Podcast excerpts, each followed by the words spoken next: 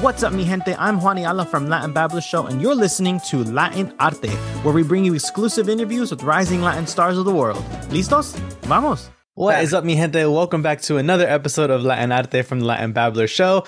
I am your host, Juan Ayala, and joining me today as my co host is Sylvia, aka Cosmo Latina. Sylvia, welcome back. Thank you, Juan. I'm excited to be back on Latin Arte. Absolutely. So happy to have you with us. And we're also joined by an actor that you know and love from hit sitcoms like Moesha and Sabrina the Teenage Witch, dramas Generation Kill and Castle, and here to talk with us about the final season of NBC's This Is Us. It's Jon Huertas. Jon, welcome to La Arte. How are you? Happening. It's great to be here. So, Jon, before we get into This Is Us and your body of work, when and where did your acting career start?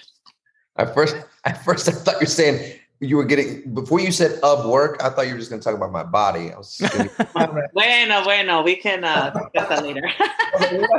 um, so, uh, I mean, you know, I started. I, I, wanted to be an actor since I was in second grade, and uh, you know, it, I had my own kind of my own stepping stones I went through to get to the point of being an actor. I, you know, served in the Air Force for eight years and uh, studied theater while in the Air Force. But um, you know, uh, it's it, my my career started really in 1995 when I got here after the Air Force, and um, was lucky enough to start working that year. And then it's you know, Moesha wasn't too far beyond that, and then you know, it's it's been a journey to to where we are today. Um, and uh, it's been you know, we've had some bumpy roads, big roadblocks, uh, especially as Latinos. So you know, it's all it's it's it's been a, it's for me. It's always been about going against the grain uh, of what Hollywood always wanted to do with Latinos and, and, and have Latinos doing. So uh, I think I've done okay to, to, kind of change the perspective of, of what my landscape could have been um, by the roles that I've, I've been able to to portray. Uh, so, firstly, thank you for your service. Eight years. That is incredible. So so uh, really thank you for for serving. Yeah. And um and yeah, I was just you know looking through your your IMDb, seeing all of these early credits you had on on some pretty big sitcoms, and then uh you know doing comedies, and then you sort of veered over to uh to dramas, and eventually leading you to shows like Castle, and now with This Is Us. So. Um, did you early on? Did you have a preference for a type of genre you wanted to tackle, or was it more whatever they send me, I'll take it? I mean, I think I've always been kind of uh, goofy. So I wanted, I think early in my career, I definitely leaned into comedy. I went through the Groundlings um, program and I did stand up when I first uh, got here. Um, I was, you know, I, had, I was bored, at ADD, I had to do something. Uh, so I, I, think comedy was always um, a part of what I really wanted to do at the beginning. Um, you want to make people laugh. I think I kind of had that in me because of my experience in, in school and you know moving from uh, one place where there were uh, people that looked like me uh, to moving to a place where people nobody looked like me except for me. Mm. Uh, so to avoid being getting bullied and things like that, you make people laugh, uh, or to avoid even getting into uh, you know fights where I was the one getting in trouble. You make people laugh. Um, so that comedy was my thing, but you know the thing about Castle, for for instance, you know we brought comedy to a genre, the mm. um, procedural procedurals, we brought a certain level of comedy. Nathan uh, and myself and, and Seamus Dever, we always tried to find uh, the humor, the levity um, in, in a scene and, and create a bit of some sort that gave what would normally be just a regular cop scene a little something extra, you know. Um, but I love, you know, I love This Is Us. This Is Us technically was pitched to me as a drama at the be- or a drama D at the beginning, and we have very funny moments. And Susie Kelechi Watson is one of the funniest people I know. She's mm-hmm. so funny, so brilliant. We talk about comedy all the time. Um, so uh, you know, I love I love both, and I think now the the lines are are blurred a little bit more. Um, in fact, some of the stuff that I'm developing, we call it a comedic drama. Mm-hmm. mm-hmm. Well, speaking of This Is Us, we heard that when you first booked the role, you didn't know initially that your character would be shown in these two time periods and aged up, or that you'd be Rebecca's second husband. What was your reaction to hearing or reading of that for the first time? I'll tell you how I heard about it the first time. I got cast. The character's name was Mike. I was going to be playing Milo's best friend. I had Castle had just gotten canceled. I didn't really want to jump onto a uh, a network show right away because uh, I was on one for eight seasons, and I was like, I want to look at some of that streaming, you know, prestigious cable stuff that's out there. And, um, but they said you got to watch this pilot. I watched it. The pilot was ridiculously amazing. I was like, can I be a part of that? And then, uh, you know, for for a while until I find one of these dope ass streaming things, and then. Um, so I'm just I'm just Milo's best friend. I'm you know, what do you want me to do? I'm gonna come in every once in a while and then I got a call saying, "Hey, come to uh, Deep in the Valley. There's this makeup uh, special effects house. They need to do a life cast. You know, put the whole silicone and plaster whole thing from your shoulders up the top of your head. You got two little holes to breathe through." And I was like, "Why? They do that on Star Trek, which I'd love to work on Star Trek, but they do that on on on Trek. Why? Why are we doing it on Milo's best friend? You know, Jack's best friend?" And when I got to the makeup house and I, I literally asked them, like, why are we doing this? They said, oh, because, you know, when you age you, when you're married to Rebecca, and I had to stop. I'm like, look, you guys, I don't know if you read the scripts, but Jack's married to Rebecca. And they were like, they were like, yeah, but you're married to her present day. And, and I'm like, what? I didn't, I didn't, know what that. So that's when I found out, and it was I didn't even it wasn't even in any of the scripts I had read yet. So um, uh, that's that's the story. And I was, you know, I I'm I am a Trekkie, and so I got into like I was like, this is my version of Star Trek. I get to put on that alien makeup. Me, Elder Miguel, is like an alien. it's funny. My assumption would have been like, oh, they have to do. Oh God, are they killing me off? Some gruesome injury that they have to put on my face or something. no, so, uh, you know, there are so many big surprises and twists in the show every season. It feels like every episode there's some big revelation. Um, and I know that, you know, communication differs from show to show. So, would you get a heads up when one of these like big twists were coming, or was it sort of revealed to you at the table read?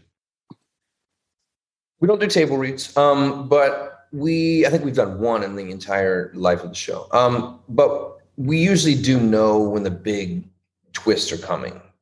Dan's not that mean to us. So um, we knew we knew Jack was going to die. Uh, I knew after that makeup test. Um, so yeah, I mean, you know, and and and a lot of it is collaborative. You know, the writers and the and the showrunners and the and the and Dan they want to they want to talk to us about story. They really value um, the actors as artists and our opinions, and so they collab with us. They have their map, they have their plans, but they do collab with, with us a lot. And I and I was very lucky for them to collab with me a ton on Miguel because you know we didn't really have uh, anybody Latino in the writers' room, and so if they want to get Miguel's backstory and his uh, you know diverse background correctly, they w- would speak to me. They would have to, and I would, and I every year made sure that we were talking about it. Um, and so yeah, it's it's it's it's it's been such a collaboration that there's there's there hasn't been any big surprise. There, the biggest surprise I will actually let me reverse that a little bit. Last season, when we found out that uh, Katobi was not going to be a Katobi anymore, that was a big surprise to me, and it actually made me sad. Um, that that I thought their love story was was so awesome, so cool, so beautiful, so different, uh, and the fact that they're going to be uh, no more is still a little a little sad to me. Precisely That's really... because of that and so many other surprises and twists, unexpected twists. The show has got people crying every week, many relating to different characters. And I know that what resonated for me, particularly because of what was going on in my personal life, was when Miguel became Rebecca's caregiver and the process that it took, especially for Randall, to give Miguel the place that he deserved in Rebecca's life how did you tap into that? So my mother-in-law has also uh, been diagnosed with um, dementia, and so is my mother. Mm-hmm. Uh, and uh, my wife's best friend, uh, you know, same age as my wife, uh, her husband got diagnosed super early, and it, and it, he just passed away in December, uh, and it was a very rapid um, decline. So that is a that stuff surrounds me And so, uh, and you know, so my own personal experience with it um, helped me really get ready to to be a part of that story and that storyline. But um, you know, I really felt that we, you know, Miguel had to be the caregiver, um, and Randall's always inserting himself and trying to, you know, uh, be that person in the in the world of This Is Us. And I think that, um, you know, it his eyes had to be opened to to that as a character in order for that character to grow. Because Randall was starting to feel, to me personally, as a fan of the show, he was starting to feel a little selfish, a little self-centered, and like, you know, I'm the person who can save everybody and everything and everyone. So um, I felt like, you know, it was really Rebecca that stepped up and said, Miguel's Miguel is my my life partner. This is his responsibility, and you're gonna listen to me. And I love that. Um, so yeah, I think that it's going to be uh, something that you guys really, uh, you know, as as an audience, you'll see that that uh, it's hard as a as a as a caregiver to deal with this. And it's something that is a reality for so many people. Yeah. Um, because just dementia is so common. And and again, that's why the show has been as successful as it has, because everyone's resonating with someone, someone yeah. in that family. They're just like, that's me. It's like really, even if uh the representation isn't there racially or ethnically it's still like that's still my reality i am this person whether it's the struggling actor or or you know whoever it is it's um yeah it's very much reality well i think that sometimes people you know in our industry and just in general forget that um latinos especially you know we're all latino here so you know especially we we experience the same life events that anglos that African Americans, Asians, we all share so many life experiences. We don't, all of our stories don't take place uh, in the barrio. Not all of our stories take place are, are about immigration isn't at the center of it. But a lot of the stories that we are fed through media and through television, those that's those are the stories. Those those are the center of the stories. And so I think the thing about This Is Us is like you you have you have some representation on the show, uh, and it's more about the quality of representation than the quantity of representation. Yeah. Instead of throwing 10 immigration stories at us and one, you know, and, and, uh, to, to balance that, you have one story about a Latino who's become successful. He gets the girl. He's supportive of his family. He shares love. He loves. He shares situations. That shows, um, you know, that, that we all experience that regardless of our background. And Latinos want to see themselves experiencing love a success. And I think that that's one thing that's been positive about This Is Us with my character in particular, and something that I've helped, you know, that they've allowed me to help talk about and speak about for Miguel is um, is has been a special experience. Absolutely, and the goal of our show is to showcase Latinx voices and talent, and to make sure that they get a platform to share their stories. As you were talking about representation, it it's it is better now right, than it was back in the day. now, mm-hmm. looking back, do you remember the first time you saw a performance that made you feel represented? Well, I, it's, it's there. There, there are two different um, answers to that question. I think the first time I saw someone on screen that I was like, "Oh, that's me," uh, was uh, Esai Morales in Bad Boys, which was with Sean Penn. Um, and I said that that guy looks and sounds like me. Uh, but he, but he was still in prison and trying to kill Sean Penn. So it hmm. wasn't my personal experience, but he looked and sounded like me. So that's that one. Um, I haven't, you know, I haven't seen anybody that's had my exact experience, but you know, the first time I really felt like, oh, there's someone who's a good person, a hero, was Chips and Erik Estrada. Mm-hmm. Mm-hmm. Um, he played a cop. He was one of two leads, and he was, uh, you know, a hero.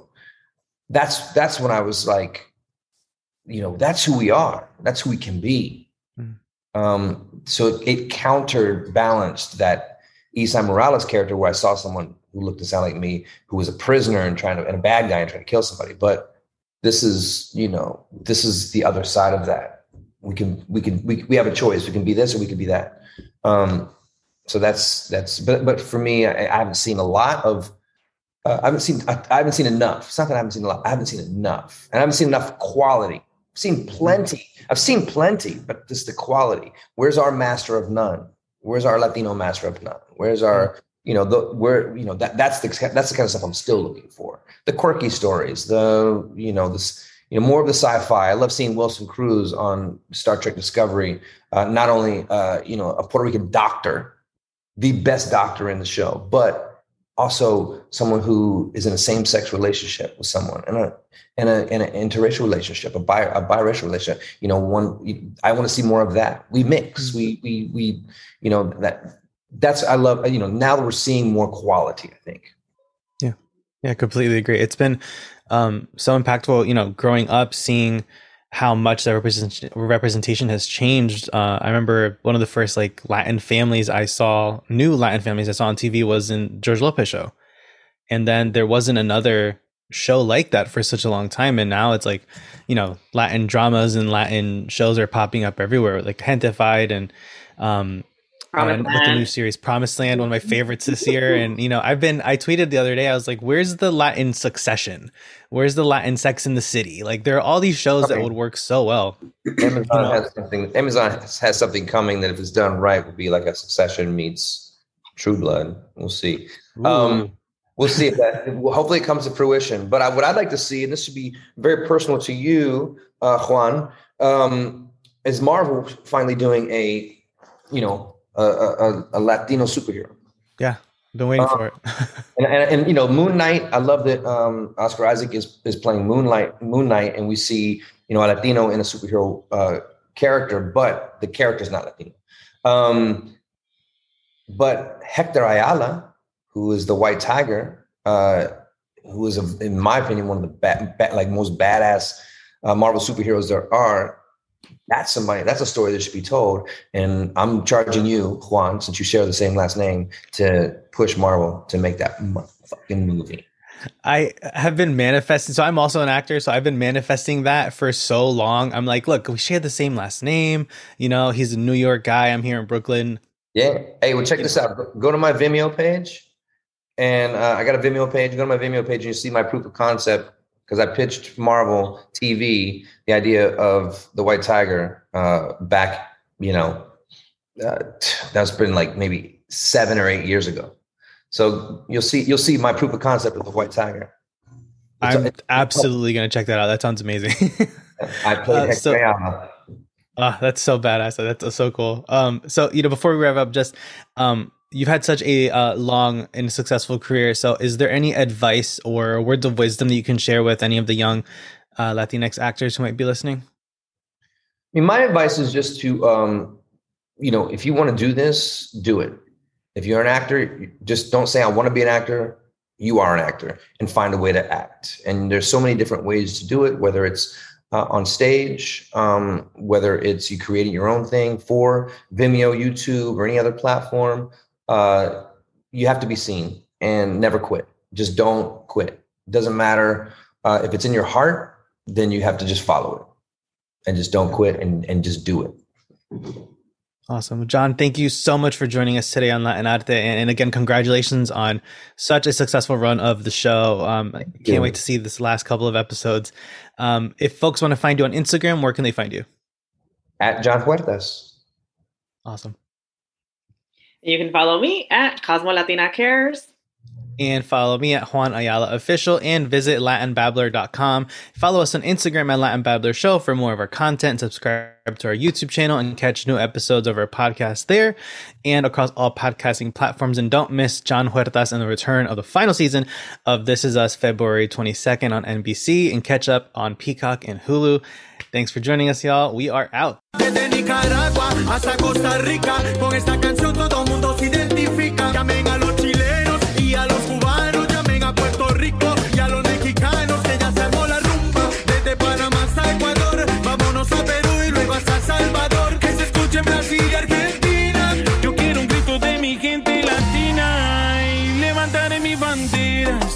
paraíso estando allá afuera. Porque para mí, mira, no existen fronteras.